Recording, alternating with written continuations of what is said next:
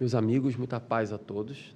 Uma alegria sempre muito grande estar mais uma vez na casa de Maria Angélica, na casa de todos vocês. Sempre uma alegria muito, muito especial. Muito obrigado pelo convite, pela presença. E nós vamos refletir um pouco sobre o capítulo 18 do Evangelho segundo o Espiritismo, mais especificamente item 6, que trata nem todos os que dizem Senhor, Senhor entrarão no reino dos céus.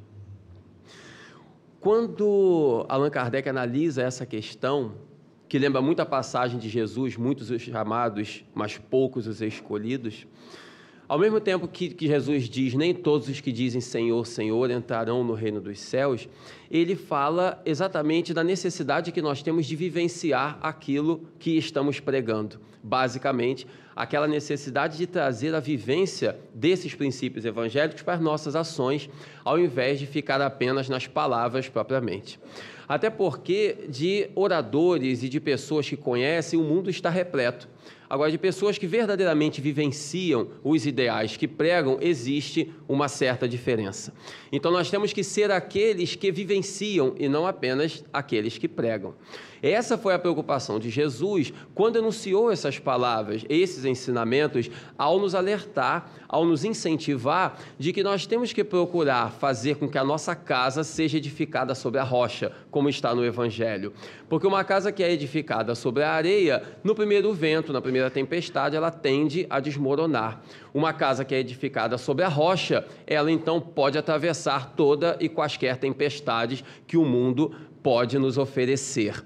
E essa casa, para ser edificada sobre a rocha, ela precisa estar pautada nesses princípios evangélicos cristãos, nesses princípios que são que verdadeiramente firmam a nossa fé, nesses princípios que são verdadeiramente aquilo que fomenta a nossa felicidade, que nos deixa firmes, porque percebemos a grandeza da fé e a grandeza dos princípios cristãos quando eles são praticados no dia a dia e não apenas quando são fruto de palavras.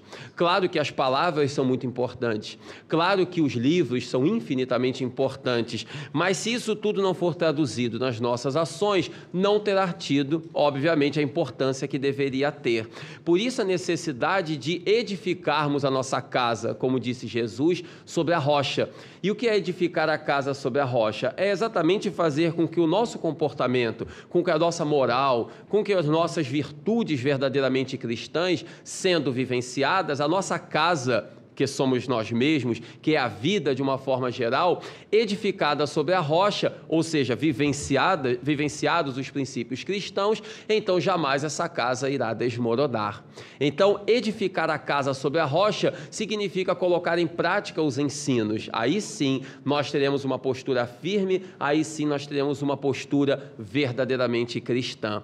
Quando nós não temos os ensinamentos praticados, eles ficam apenas na superfície, mas o comportamento não condiz com aquilo que nós aprendemos, então a nossa casa está edificada sobre a areia e a qualquer momento ela pode desmoronar, como nós vemos como nós vemos quantas e quantas situações de pessoas que têm toda a oportunidade de um aprendizado, de uma vivência, de uma coerência maior com certos ensinos e como não o fazem, de uma hora para outra, muitas vezes ruim, de uma hora para outra determinadas problemáticas acontecem e muitas pessoas muitas vezes abandonam a fé Seja a religião qual for, não só a doutrina espírita, mas qualquer religião, a pessoa muitas vezes abandona por qualquer tipo de situação. Muitas vezes essas pessoas não tinham bem fincadas dentro de si esses princípios cristãos e, acima de tudo, não tinham no comportamento essa realidade.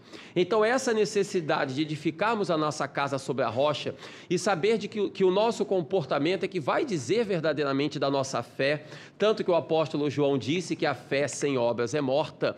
Então, de nada adianta ter a fé se ela não vem acompanhada das boas ações, se ela não vem acompanhada das virtudes que venham a comprová-la, ela se tornaria uma fé vazia, uma fé que ao invés de ser aquela fé inabalável que Allan Kardec se refere, é uma fé que se abala por qualquer coisa, porque não está pautada na rocha a que Jesus se referiu. Daí a necessidade de nós cada vez mais praticarmos aquele ensinamento do Espírito de verdade que está no Evangelho segundo o Espiritismo, quando ele diz: Espíritas, amai-vos, esse é o primeiro ensinamento, e instruí-vos, este é o segundo ensinamento. Porque o amor e a instrução são as duas grandes ferramentas para o progresso da humanidade. E concomitante para o nosso progresso individual, até porque o progresso da humanidade é uma consequência do progresso individual. Então, o amai-vos e o instruí-vos do Espírito de verdade, que está no Evangelho segundo o Espiritismo, é exatamente porque essas são as duas grandes ferramentas da evolução humana.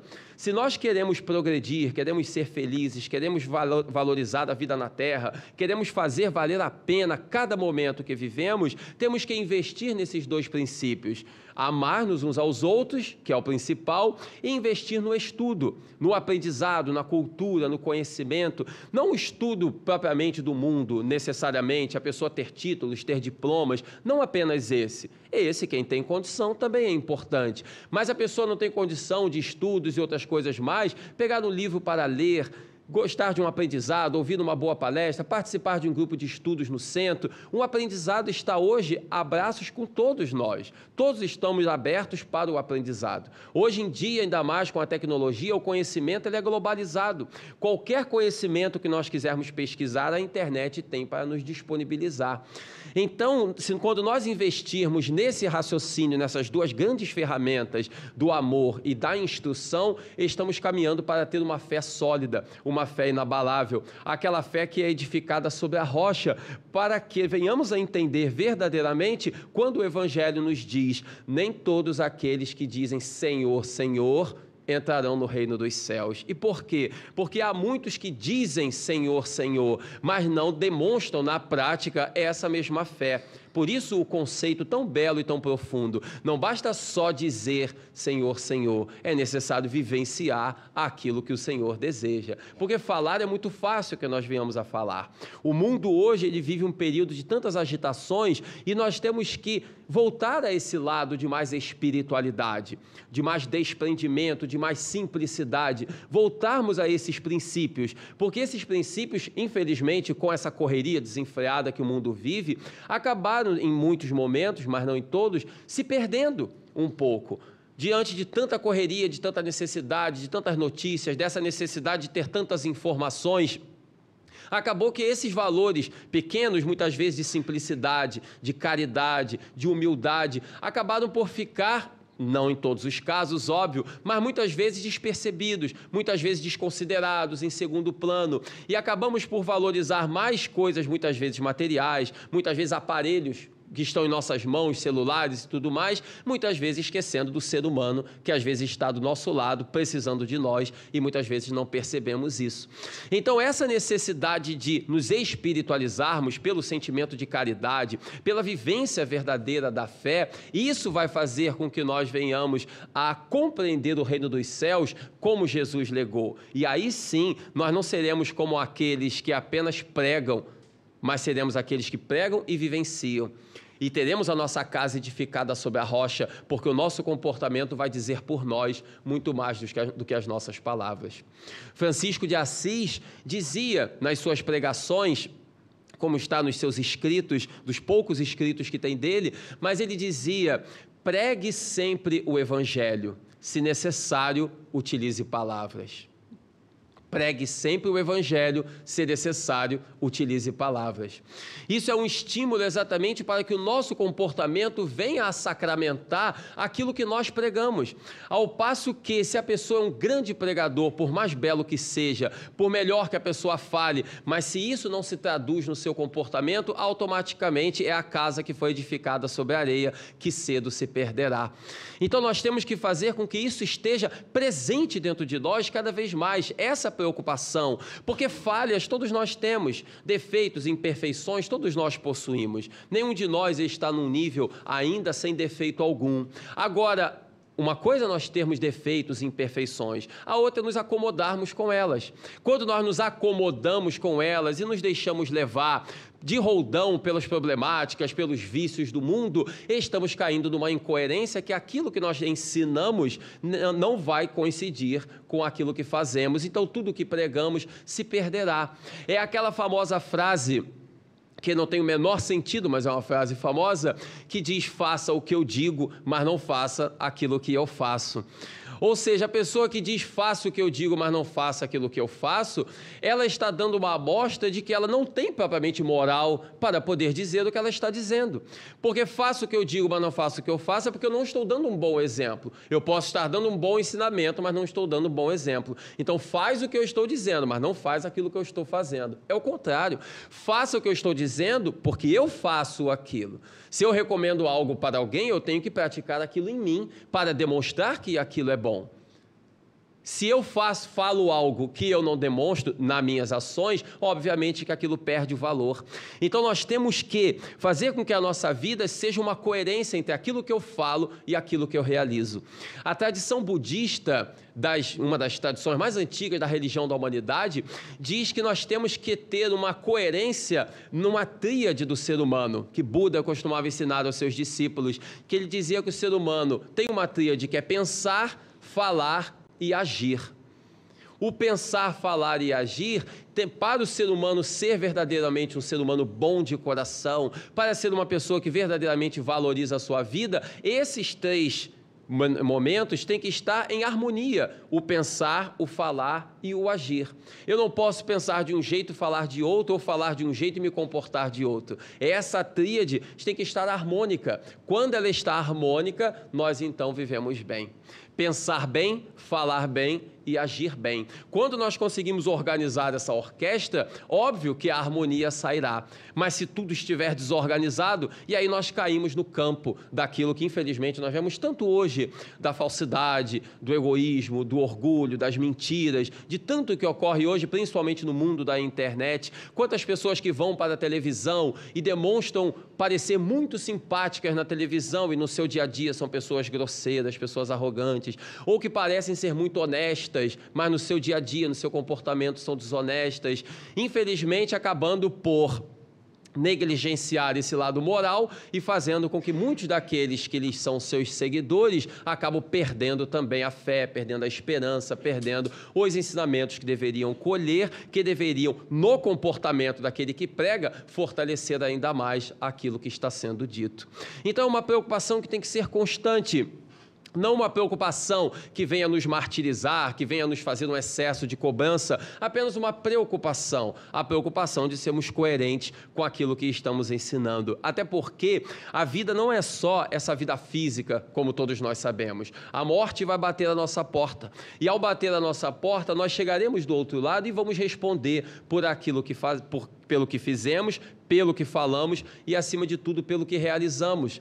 E então, quando chegamos do outro lado, lá não existe enganação. No mundo espiritual não existe como nós disfarçarmos, nós falsearmos qualquer coisa. Aqui na terra nós conseguimos esconder, conseguimos falsear, conseguimos às vezes até enganar, conseguimos tantas coisas, mas no mundo espiritual não existe essa possibilidade. No mundo espiritual tudo é às claras. No mundo espiritual não existe mentira, não existe como esconder nada tudo é às claras. E Deus sabe de todas as coisas. Então, se o ser humano consegue enganar outro ser humano, a Deus ninguém engana. Não tenhamos dúvida disso. A Deus ninguém engana. Se escondemos coisas uns dos outros, de Deus ninguém esconde. E quantos que chegam do outro lado em uma situação muitas vezes deplorável moralmente, em estado de sofrimento, exatamente porque não souberam valorizar e ser coerente com aquilo que acreditavam. Os espíritos nos contam, por exemplo, nas obras espíritas, que Eurípides Barçanufo, que foi um dos grandes heróis do cristianismo no Brasil, em Minas Gerais e Sacramento, Eurípides, no mundo espiritual, ao lado de outros mentores, ergueram uma clínica uma espécie de sanatório no mundo espiritual depois que ele morreu, agora no século XX, exatamente para poder receber sofredores da terra. Só que uma clínica diferente. Essa clínica, esse sanatório, que ele deu o nome de Sanatório Esperança, não era para receber doentes como normalmente os hospitais recebem, para esse há outros no mundo espiritual. Essa é para receber aqueles que na terra não foram coerentes no campo da religião médiums, pastores, padres, pregadores, todas as religiões. Espíritas, inclusive, obviamente, de todas as religiões que pregavam uma coisa e não eram coerentes com aquilo. E então chegavam ao mundo espiritual em situação deplorável E essa instituição, esse sanatório Esperança, que ele deu o nome de Esperança, exatamente para receber esses espíritos, para que houvesse um tratamento específico para essas almas, para que eles entendessem que a religião não é apenas para crer, mas acima de tudo é para fazer, é para praticar. O objetivo da religião é religar o ser humano, religar a criatura com o Criador. Por isso o termo religião, que vem do latim religião, que religare significa religar a criatura ao seu Criador. No momento em que nós não temos essa preocupação, nós, nós acabamos por desperdiçar a missão que nos foi dada. Porque muito se pedirá aquele a quem muito foi dado, mais se cobrará daquele que mais recebeu.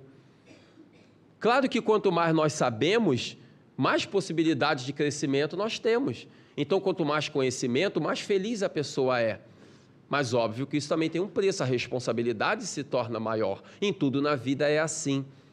Não é como outro dia um conhecido me falou, Eduardo, quanto mais nós sabemos, mais nós seremos cobrados? Eu falei, sim. Ele falou, então eu prefiro não saber nada.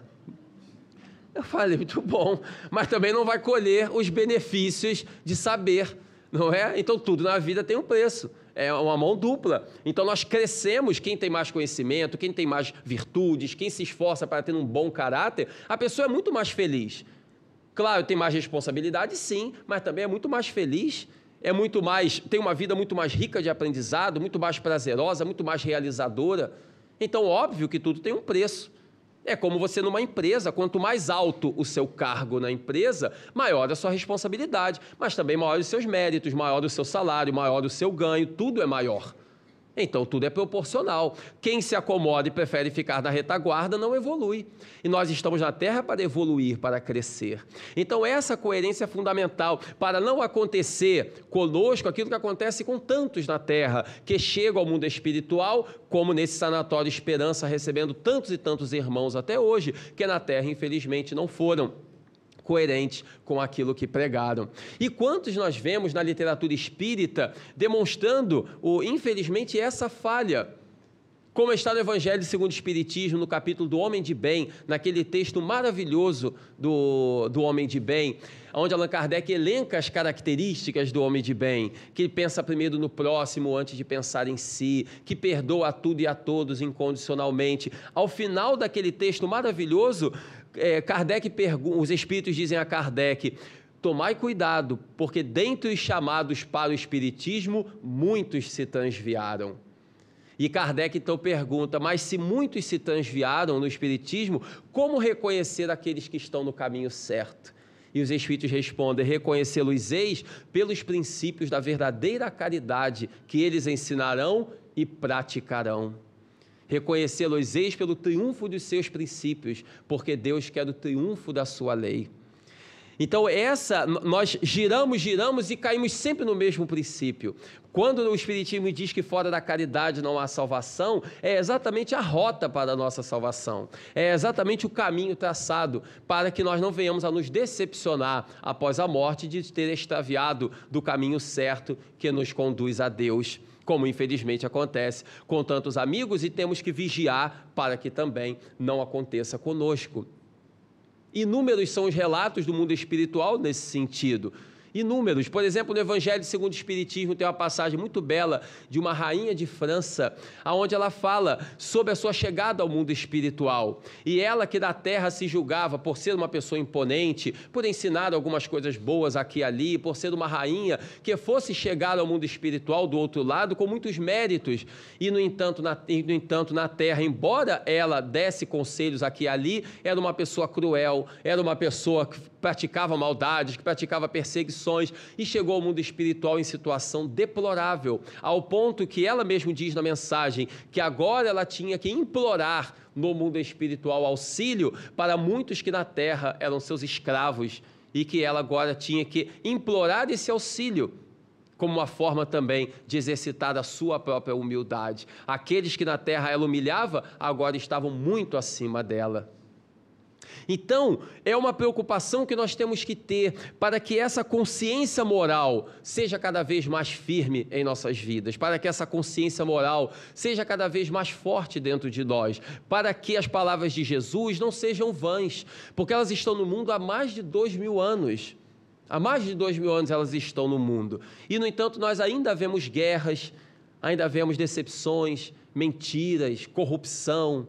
Então, o que falta? Alguma coisa está errada. Não só entre os que não são cristãos, mas também entre nós que somos cristãos, alguma coisa está errada.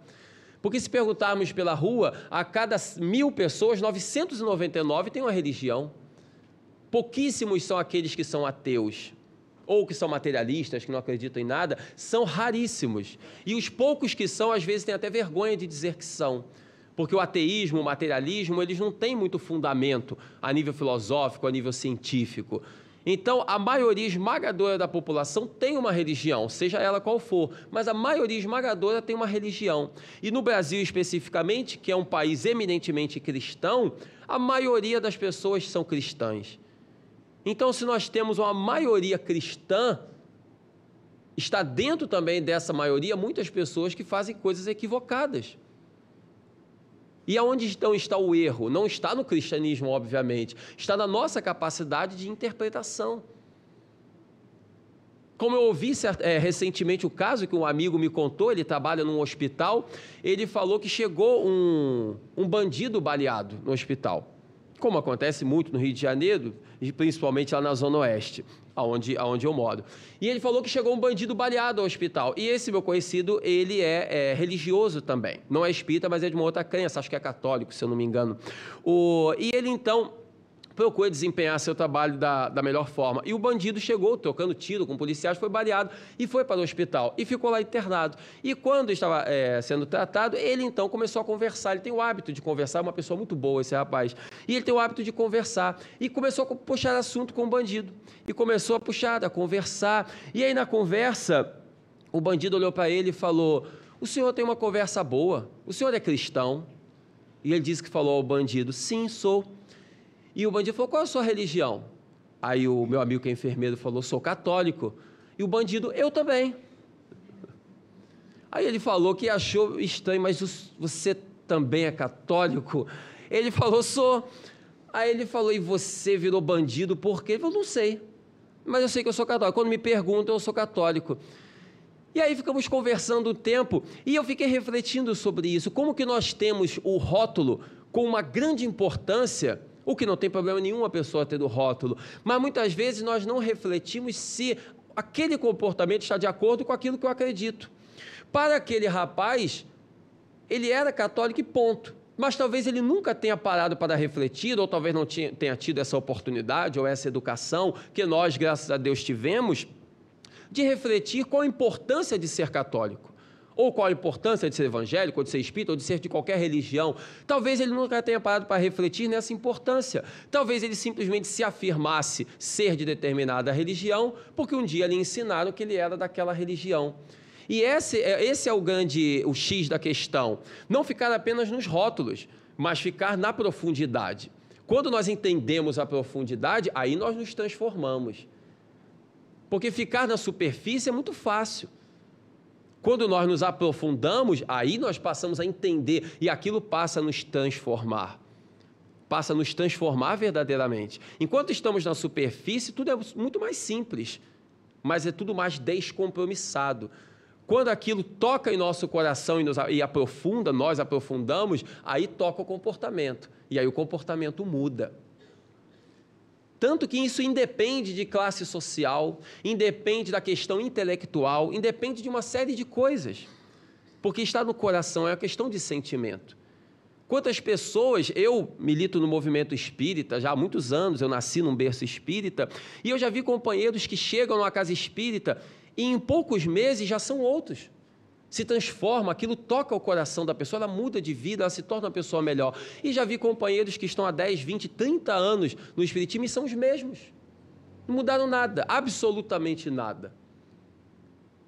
Ok, é o momento de cada um, mas quero dizer que essa mudança no comportamento depende do nosso esforço pessoal, dessa necessidade que nós temos que desenvolver em nós de refletir para que o nosso comportamento seja mais coerente com aquilo que nós estamos pregando, com aquilo que estamos lendo, para que aquilo que estamos lendo venha a ser aplicado em nós mesmos. No momento em que eu ler uma página, o que aquela página quer dizer para mim?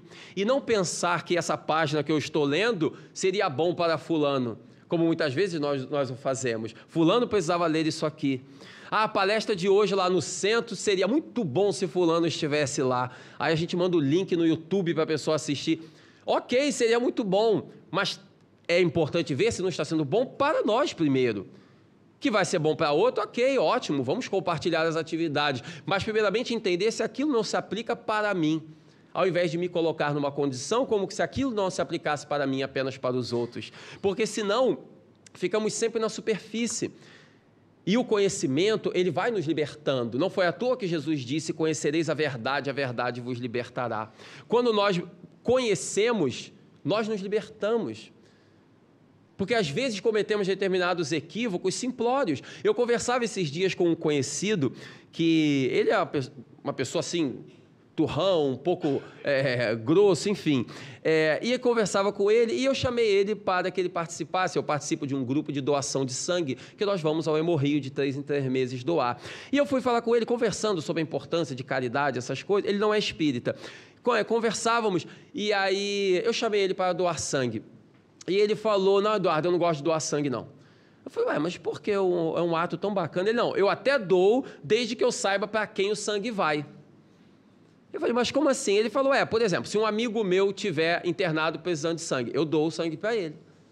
Eu falei, que bom, maravilha. Ele falou, agora, chegar no Hemorri ou em qualquer outro lugar e doar por isso simplesmente, para o meu sangue ficar lá, para ir para qualquer um, aí eu não dou, não. Eu falei, mas o ser humano complica as coisas, né?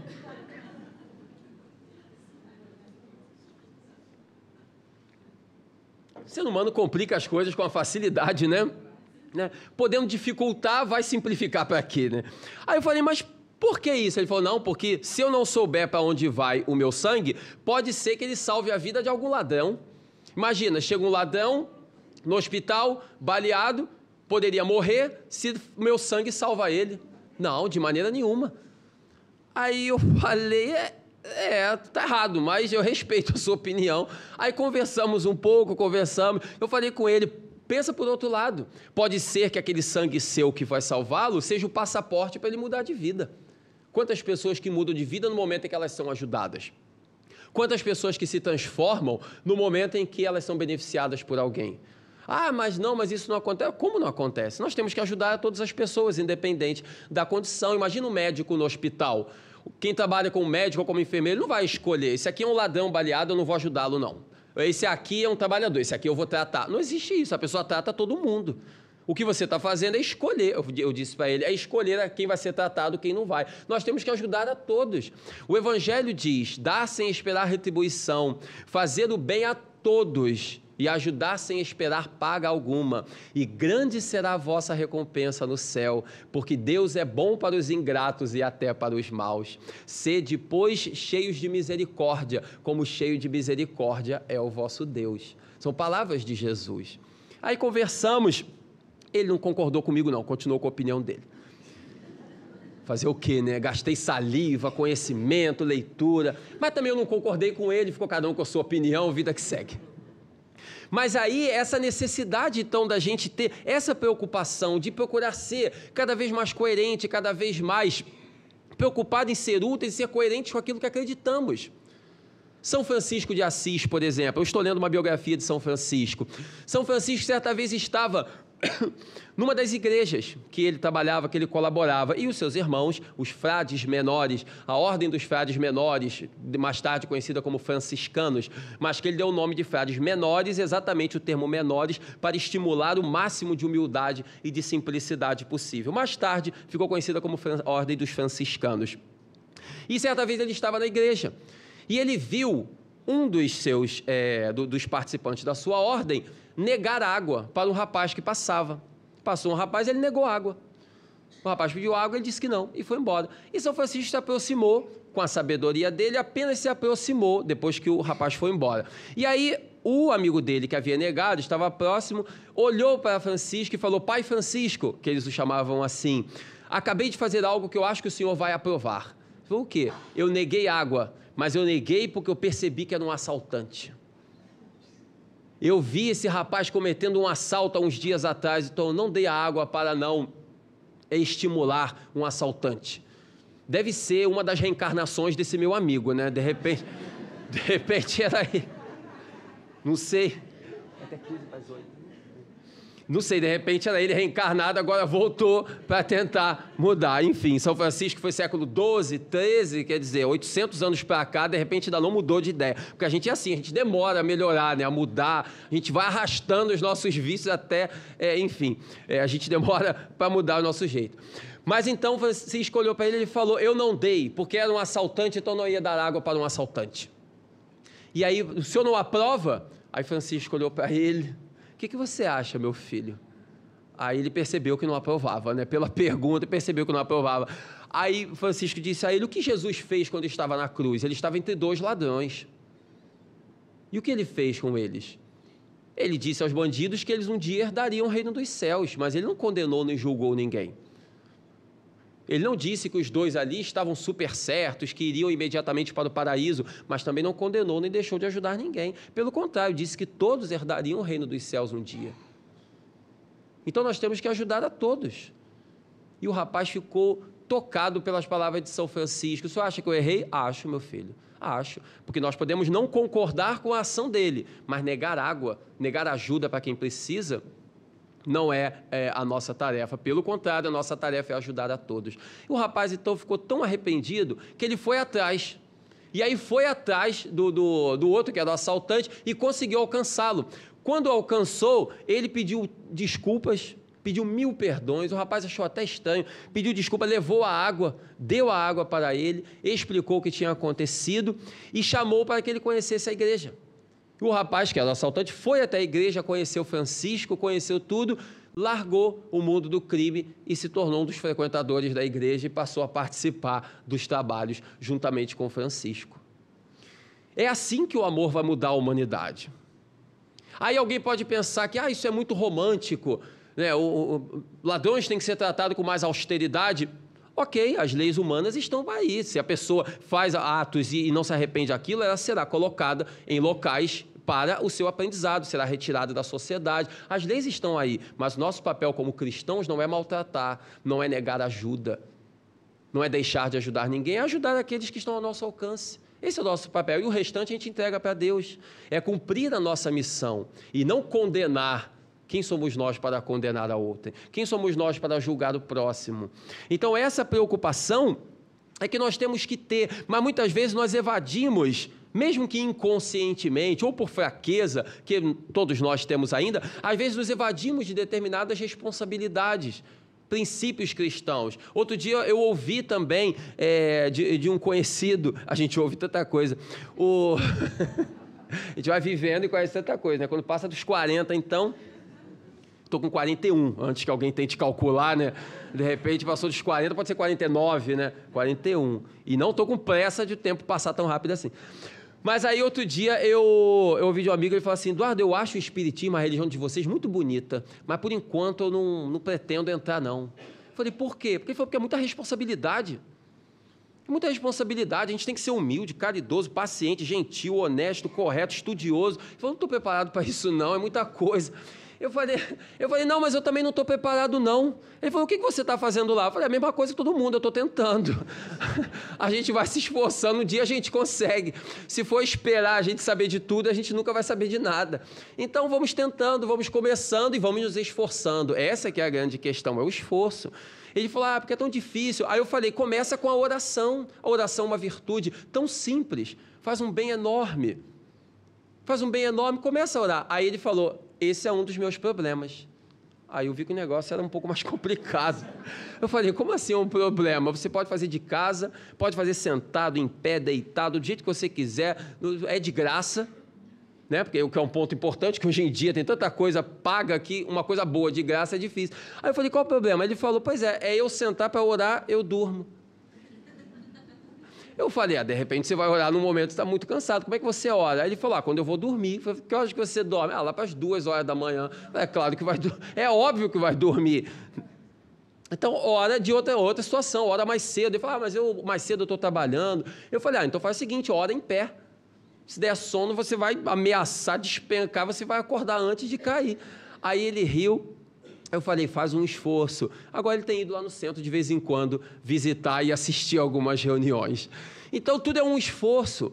Não um esforço para converter todo mundo, para querer todo mundo acreditar no que nós acreditamos, não é isso. Mas é um esforço para ser bom, para ser útil, porque nós não vamos mudar o mundo inteiro. Nós não vamos acabar com todas as guerras da humanidade, com toda a doença da humanidade. Nós não temos capacidade para isso, mas nós estamos aqui para dar o nosso melhor. Nós estamos aqui para fazer o melhor que estiver ao nosso alcance. E a, a, reflexão é: será que eu estou fazendo o melhor ao meu alcance? Essa é a reflexão. Se eu estiver fazendo o meu melhor, maravilha, eu estou cumprindo a minha missão. Mas será que eu realmente estou fazendo o meu melhor? Porque sempre podemos fazer um pouco a mais. Sempre podemos fazer um pouco mais. Sempre podemos fazer um pouco melhor. Esse é o grande desafio. Esse é o grande desafio. Sempre podemos fazer um pouco mais, sempre podemos fazer um pouco melhor, sempre podemos nos aprimorar. Sempre podemos. Chico Xavier, quando reencarnou, a sua missão não era psicografar tantos livros como ele psicografou. A sua missão inicial era um número bem menor. Dizem os espíritos que era em torno de 100 livros, aproximadamente, um pouco mais, um pouco menos. Só que a dedicação dele foi tão grande, a sua capacidade de renúncia, de abnegação foi tão grande, que os espíritos perceberam que era possível ampliar a sua tarefa. E então, Emmanuel chamou novos companheiros para poder para poder é, colaborar na tarefa, para poder escrever através dele. E o Chico era muito dedicado, muito bem organizado, muito disciplinado, e o seu trabalho foi ampliando, ao ponto que, quando ele desencarnou, nós temos hoje mais de 400 livros psicografados por Chico Xavier, fora as mensagens que ele psicografou, que estão aí soltas no movimento espírita. Uma obra maravilhosa de alguém que já veio com uma missão grande e acabou fazendo ainda mais do que aquilo que se esperava dele. Mas não é só porque é Chico Xavier, isso pode ser com todos nós.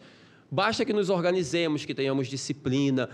Claro que temos nosso momento de lazer, os nossos momentos de falha, as nossas dificuldades, todos temos, mas essa preocupação de procurar ser melhor não é uma preocupação que vai nos trazer problemas ou uma carga excessiva de responsabilidade, como aquele conhecido meu falou, que era muita responsabilidade a religião. Não, a responsabilidade vai nos trazer muito mais alegria. Vai nos trazer responsabilidade? Vai, mas muito mais alegria, muito mais discernimento, muito mais amigos, muito mais possibilidade de realização, muito mais possibilidade de crescimento. Obviamente seremos muito mais felizes. Então nós temos a ganhar em todos os aspectos. Em todos os aspectos nós temos a ganhar. Por isso que conhecereis a verdade, a verdade vos libertará. Porque nós somos livres, o conhecimento e o amor, eles fazem isso, eles nos libertam. Nos libertam o quê? Da, de coisas materiais? Algum de nós está preso? Não, nos liberta de nós mesmos, dos nossos apegos, das nossas más tendências, das nossas frustrações. Nos liberta. A pessoa, por exemplo, que vive presa no ressentimento, porque um dia alguém lhe prejudicou no passado e a pessoa vive ressentida, vive magoada com aquilo, a religião vai ensinar a pessoa a perdoar e aquilo liberta. Quando ela ouvir o Evangelho dizendo que temos que perdoar 70 vezes, sete vezes, Jesus dizendo aos apóstolos, a pessoa perdoa e aquilo liberta. Qual vai ser a vantagem? Ela vai construir muito mais para o futuro, porque enquanto ela está ressentida, ela está presa ao passado. Ela não vive o futuro nem o presente, porque ela está vivendo o passado. No momento em que ela perdoa e deixa esse passado para trás, não importa o que fizeram comigo lá atrás, importa o que eu posso fazer daqui para frente. Então, quando eu perdoo o meu passado e invisto no meu futuro e no meu presente, automaticamente a vida sorri. Imaginemos um carro que a pessoa dirige o tempo inteiro olhando pelo retrovisor, ela não vai para frente nunca. O retrovisor você dá uma olhada de vez em quando, depois volta a olhar para frente. Assim é a nossa vida, a gente olha para trás de vez em quando, lembra de alguma coisinha, depois esquece aquilo e olha para frente de novo. Mas a pessoa que vive presa ao passado, ela deixa de viver o futuro. Então veja como que o conhecimento é libertador. Quando nos ensina a perdoar, a gente perdoa e se liberta do passado. Automaticamente a vida se torna muito mais feliz, muito mais realizadora, muito mais construtiva. Então o conhecimento é libertador, libertarmos-nos das nossas amarras, dos nossos apegos, das nossas imperfeições. Mahatma Gandhi dizia, ele foi preso inúmeras vezes na luta pela independência da Índia, e Gandhi, ele dizia que a prisão não é estar atrás das grades. E ele dizia isso, ele estando atrás das grades, pelo incrível que pareça. Ele dizia, a prisão não é estar atrás das grades. E a liberdade não é estar nas ruas. Porque há muitas pessoas que estão presas mesmo estando nas ruas. E há muitas pessoas que estão livres estando dentro da prisão. Porque é uma questão de consciência. E ele, de dentro da prisão, ele comandava os seus amigos, escrevia textos, livros, artigos, colaborando para o movimento de independência pacifista da Índia. E muitas pessoas que estavam nas ruas estavam presas presa nos vícios, presa na, nas dificuldades, nos apegos, na corrupção, na mentira, em tudo aquilo que faz mal. Então, ser preso ou ser livre depende de um estado de consciência, de um estágio espiritual. Por isso, o conhecimento da verdade liberta. E esse conhecimento da verdade que nos liberta parte exatamente dessas duas ferramentas que o Evangelho, segundo o Espiritismo, nos traz pelo Espírito de verdade: o amai-vos uns aos outros e o instruí-vos, que é a segunda ferramenta. Quando nós investimos nessas duas ferramentas, nós só temos a crescer, só temos a melhorar, só temos a evoluir. E quando o Evangelho nos diz: nem todos aqueles que dizem Senhor, Senhor entrarão no reino dos céus, é exatamente um convite para que o nosso comportamento possa refletir a nossa pregação, para que a nossa vivência possa refletir as nossas palavras, para que a nossa casa seja edificada sobre a rocha e para que os ensinos sejam retratados nas atitudes, porque só assim é que verdadeiramente seremos fiéis, servos fiéis do Senhor. Porque quando não somos servos fiéis, quando tentamos falsear, quando tentamos enganar, como tentamos mentir, como acontece com muitos, infelizmente hoje em dia, que utilizam a religião para enriquecer, que utilizam a religião para se promover, eles não sabem o futuro que lhes aguarda, não sabem que terão que responder severamente pelos seus erros. Esqueceram de ler no Evangelho que Jesus disse que arrancada será toda a planta que meu Pai Celestial não plantou.